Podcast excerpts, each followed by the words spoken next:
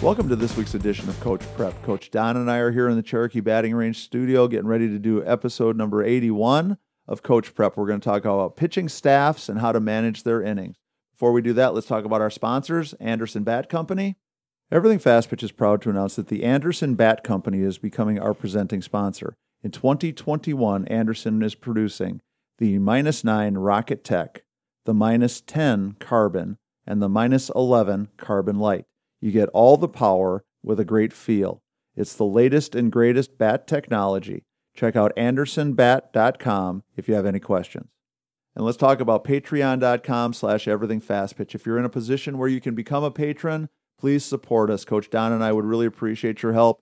We are doing everything we can to keep everything fast pitch and coach prep as a free service. We don't want to become a subscription kind of deal, and our patrons are the ones that are keeping our heads above water. If you're in a position where you can, go to patreon.com slash everything fast pitch. There's three different levels of support, three different levels of reward that you get for that. And then also we're doing a lot of other things for our patrons. We did our free virtual coaches clinic a little bit ago. Um, we've got some discounts on the Square Cuts training discs and a lot of other things. So please check out patreon.com. So, Don, we've got a pitching staff. How do we decide who pitches when? How do we disperse the innings? How do we figure out how to manage that staff the best way possible? Well, there's a whole bunch of different uh, pieces to this puzzle, Yeah. Tori. I know uh, a lot of times we want to make sure that we're developing everybody, giving everybody opportunity to play, and also too trying to figure out how we can play deep into weekends. What's Right. our what's our best option to uh, you know fulfill the goals of the weekend? And sometimes it's just tough to make make everybody happy, and sometimes it works out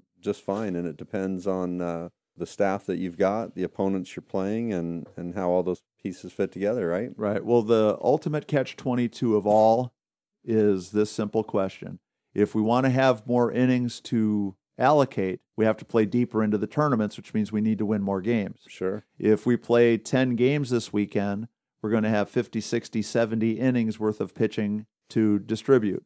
If we play two games this weekend, we're going to have 10, maybe 14 to distribute. What's the right way to manage your staff? Well, you know, obviously if we want to make sure everybody gets more innings, we've got to figure out ways to use our staff the right way to get us as many wins as possible win. Yeah. So that we can get as many innings as possible so we can get as many opportunities for those kids to pitch. You know, we were kind of laughing about it earlier, but you know, my- old classic smart aleck response would be when a pitcher would come to me and want to know what she needed to do to get more innings, is I would almost always say, Well, you got to pitch better. And they would always have this look on their face like, Well, I didn't mean like, what do I have to do to really earn really more do it, innings? yeah. I mean, I don't really want you to tell me the truth. I wanted you to tell me something fun and simple and, you know, that I could accomplish without having to, you know, really do anything. So you're starting next game. Yeah. So, oh, okay. You complained about it, so you get to start. Well, no, that's Yeah. not you know kind of the way it works. But so depending upon the team, depending upon the the level that you're playing at, and depending upon what your ultimate goals are, I think all of those factor into how we're going to decide to do this. If our goal is purely developmental, we know we're a entry level team. We know we're a developmental team. We have no aspirations at all of worrying about winning or losing. Then I think we go into every weekend with a grid, a master schedule. Don's going to pitch innings one through three. Stan's going to pitch innings four through six. Tori's going to pitch innings seven through nine. And we just keep rolling through it until every pitcher's got their innings. Now, Tori, is this a philosophy of the coaches or of the parents in the group, or what would we suggest on that? Well, I, I think it has to start with the whole group When as we- a team gets put together. when we form it, Right. yeah. If we're forming a team and we're telling the parents we're going to win, win, win, right? and then we have a rotation where everybody pitches the same number of innings, no matter whether they're pitching well or not, might be confusing. it's going to be really confusing and probably cause more trouble than we want to even imagine. Get into, yeah. Yeah. But now, if our goal is to try to develop players but win at the same time, well, then that means your allocation of innings is going to change. Your better pitchers are still going to have to pitch a bigger percentage of the innings. Then the parents need to be understanding and let the coaches do what they do. Right. And we also have to have had enough conversations to let that player and her family know okay, right now you're the number three pitcher.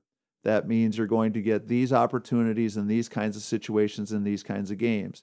If we're in that team that is trying to win but still trying to develop, you know, the other kids on the staff, it might be that the best pitcher pitches the first three or four innings, we get ahead enough that it's safe, and you get to pitch the last inning or two when we're ahead. It might mean that you get to pitch in Uh, if we're in a tournament where the pool play games don't make any difference, don't count for anything, you get to pitch in pool games, but you won't get to pitch in bracket games as much. You know, you won't pitch on a championship game unless we're ahead by nine runs and you get to pitch the last inning to try to get the last three outs kind of thing. And so we have to be having that conversation on a on a regular basis so that there's no misunderstandings, no confusion, and um, everybody kind of knows what's going on. Nobody's disappointed. Right. Yeah. Now, if our goal is our team is win at all cost, and if we're not playing in the championship every Sunday, then how we allocate our innings and how we choose who's going to pitch is again going to be different. Now, I think that there's always the point of diminishing returns where we have to be careful about how much we try to ride that ace and how much we try to let her continue to pitch us further and further into the tournament. Think that, you know, then again, you're always looking at, well, how much, how can I maximize the opportunities for my best pitcher to be in the game when the game's on the line. So, perfect example when I was coaching at Tennessee Tech, when Bonnie Bynum, now Bonnie Graham, was uh, my star pitcher. Her senior year, we lost early in the conference tournament, which meant on Sunday we were going to have to play five games, pretty much back to back to back on Sunday to get back to the championship game and win it.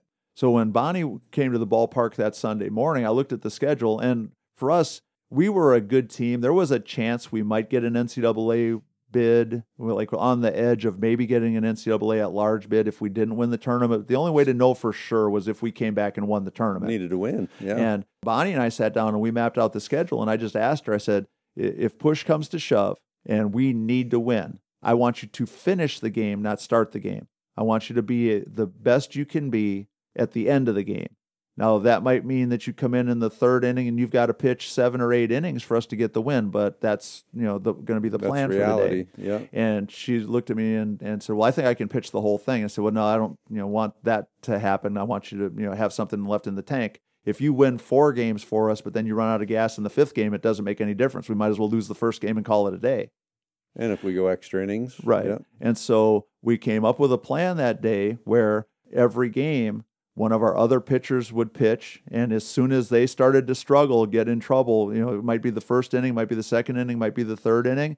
Here came Bonnie, and she would pitch the last three, four, five, whatever it was. And then she'd get a little bit of a break at the start of the next game. Never really even cool down because, you know, you had like maybe a 30 minute break between games and then you, you know, jump right back into it but then she'd come in and do the same thing again. So she was basically the closer all day long. And we ended up coming back. We won all five games, walk off win in the you know what if championship game, cured our spot in the NCAA tournament.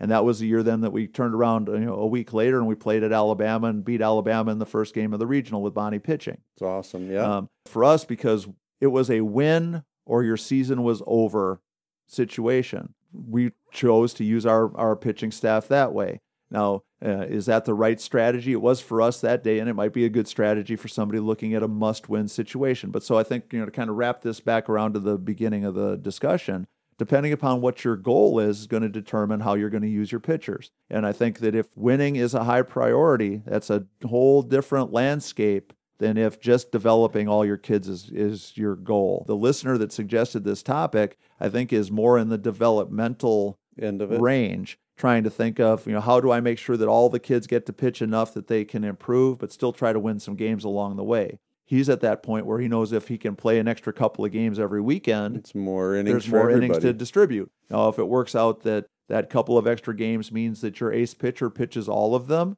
then we haven't really solved the problem by playing more games. So I think that that's where we need to be looking at creative ways to use your staff. And, and Don, you mentioned at the very beginning, knowing your staff. You know, do you have a kid who is, you know, maybe the kind of pitcher who can go one time through the order, right. but the second time through the the, the That's where they hitters are going to figure her out. Is she a kid that is is really good in spurts, but then struggles? You know, is she a kid that uh, you know it takes her a little bit to settle in, but once she gets going, you know, she settles in and she pitches great. Knowing all those different things are going to give you guidance as to how best to use those kids in each situation. and how about a big contrast between Right. pitch speeds and types? That's a good one. Yeah, Yeah. So you've got one kid that throws hard and one kid that's kind of a pillow ball pitcher. It's tough on our hitters. Yeah. Yeah. You know, maybe that's when you can go one time through the order with your hard thrower, go one time through the order with the really slow girl in the middle, and then maybe you come back with your third pitcher who might throw a little bit harder. Again, that's another strategy that we used when I was coaching at KSU. Or if You your know- starter plays first base in between. Right. Yeah. Yeah, when when I was coaching at KSU, we didn't have really a dominating starting pitcher, so we had at least a tag team every game, and in some games we had a, a three-headed monster.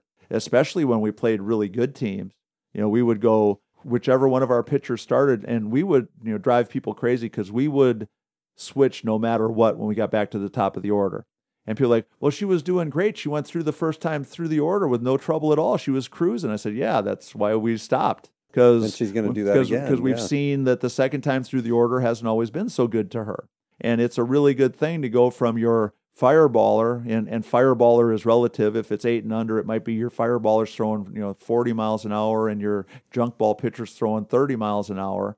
But whatever the contrast is, you know, it really screws hitters up to make those kinds of changes. We talk So- about how tough that is all the time yeah. for the So, hitters. so that's that's a good one, Don. I like that, that that you thought of that one. Thinking about your strengths and weaknesses, thinking about the different things you know about your pitchers, and then put together your plan. And then once you put together your plan, know that it can change, but try to stick to it. If you're promising a kid that she's going to finish games when we're way ahead, define for her what way ahead means. Okay, we're we're at least six runs ahead going into the last inning. If we're six runs ahead, I think you can get three outs before they get six runs. So that's when you're going to pitch. If it's no, I think you can come in and, and get us three tough outs when the tying runs at third base and, and pitch in those situations, then that's great too. But just so that we're all communicating and talking it through so that there's less surprises, less disappointment, less heartache. But most importantly, coaches, it's up to us. We have got to know these kids and know what we think they can do. And then we have to be honest with ourselves about where are we at in the food chain as far as development versus winning and trying to find that balance between the two. No, I think that's nice. And uh, how much do you think we need to share with the parents as well, depending on age group or? No, I think definitely in the travel ball world, the parents have to be involved in every one of these discussions. I think that's great Yeah. because at then, the, at the school not- ball level, especially at the college level, not so much because you know for the college coach you're dealing with adults. Sure. So you should be you know having adult conversations with your players about what their role is versus adult conversations with their parents. Yeah, but in the travel ball world, the school ball world, you know, I think the discussion has to include the parents because obviously they're the ones that are paying the fees and, and doing those kinds of things that make it you know work for their kid to be on on the team. So, but I think that there is a way to manage that pitching staff and make it a strength way to you know separate your team and your program from other teams that, that you're competing with. But as an athlete, I think it's very uh, exciting and refreshing to understand the plan. Yeah. I, if I'm not wondering and worrying about what's happening next, I'm ready and prepped and able to hopefully perform better. Right. Well, and one of the things that uh, I, I think that's a key point uh, when we were using the tag team slash three headed monster approach, when those kids knew what to expect, it They're- just made everybody's life easier. Now, there were times that I think they thought, well, I could go further, I could get one more out. But the one thing that happened a couple of times early in the year is even though I knew what my plan was, I kind of fell into the, I'll bet you she can get us one more out. and then when she didn't, and then it's like, okay, I made a mistake didn't today. stick to the plan. I didn't stick to my own plan. You know, I, I, outs, I outsmarted myself. You know, once we have that kind of laid out, it gives us all a little bit better picture, and then hopefully the kids can get on board with it. And if not, at least they know why they're mad, Very cool. so Yeah, they can yeah. they can you know know what what's bothering them beforehand instead of after figuring out after the fact. I hopefully like that helps. Don and my ideas about how to handle your pitching staff. So Don, anything else? No, another great session, Tori. Perfect. So uh, for Coach Don McKinley and our producer Stan Lewis, this is Coach Tori saying thanks for listening to episode number 81, and we'll talk to you again next week.